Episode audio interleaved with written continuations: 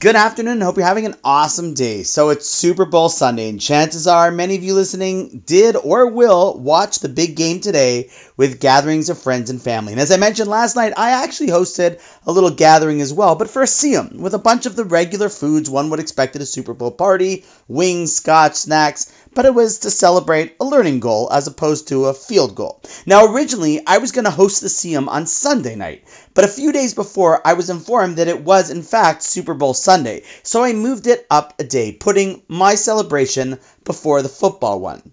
But I also shared with the Chevra that came out another really amazing event that took place in a massive football stadium a little over two years ago.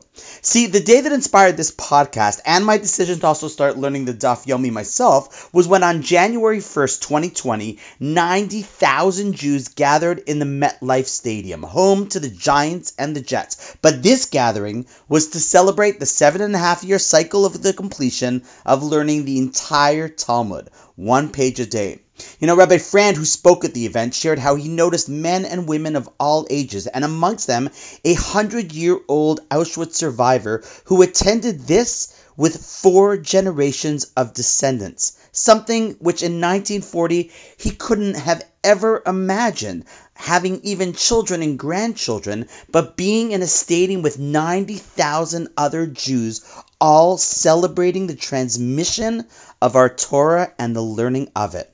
Now, the chairman of the event was a Mr. Sol Werdiger who shared an incredible story. See, Sol was the founder and CEO of Outerstuff, which is apparently the leading designer, and manufacturer, and marketer of children's sports apparel for the major sports leagues in North America.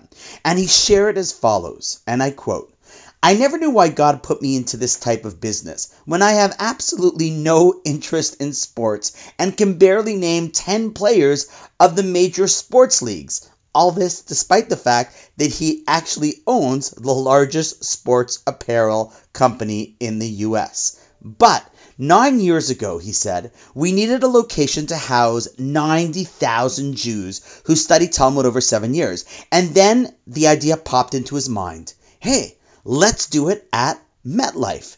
Now, MetLife Stadium is pretty massive and it cost approximately $1.6 billion to build back in 2010. And you don't just call them up a day before, but rather you've got to figure this out years before. In fact, nine years before. So my friends thought he I was crazy, he says. But I called the owners of MetLife, some of them nice Jewish boys like Mr. Tisch and Mr. Johnson, and they agreed to give it to us for the Siyum Shas. When we came to a final meeting where we would sign the contract and finalize the deal, at the meeting, a man stood up and said he wants to say a few words. He introduced himself as the man who designed and built the stadium for Mr. Tisch and Mr. Johnson, a project which cost $1.6 billion. And this is what he said at the meeting. It took me 10 years to design and build MetLife. And as I got older, I became more introspective.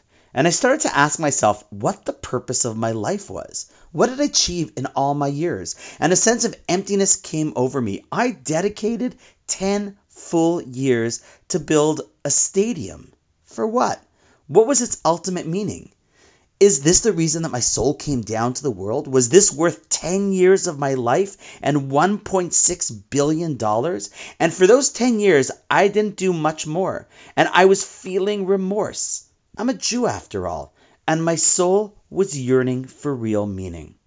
But as he stood up, he said, When I hear today that my stadium will be used to house 90,000 Jews praying and learning Torah together, dancing, celebrating their Judaism, uniting together against anti Semitism and bigotry, committing themselves to bring the light of Torah into the world, I say, ah, now I know why I spent 10 years and $1.6 billion building this gigantic stadium pretty amazing as we're about to watch the Super Bowl.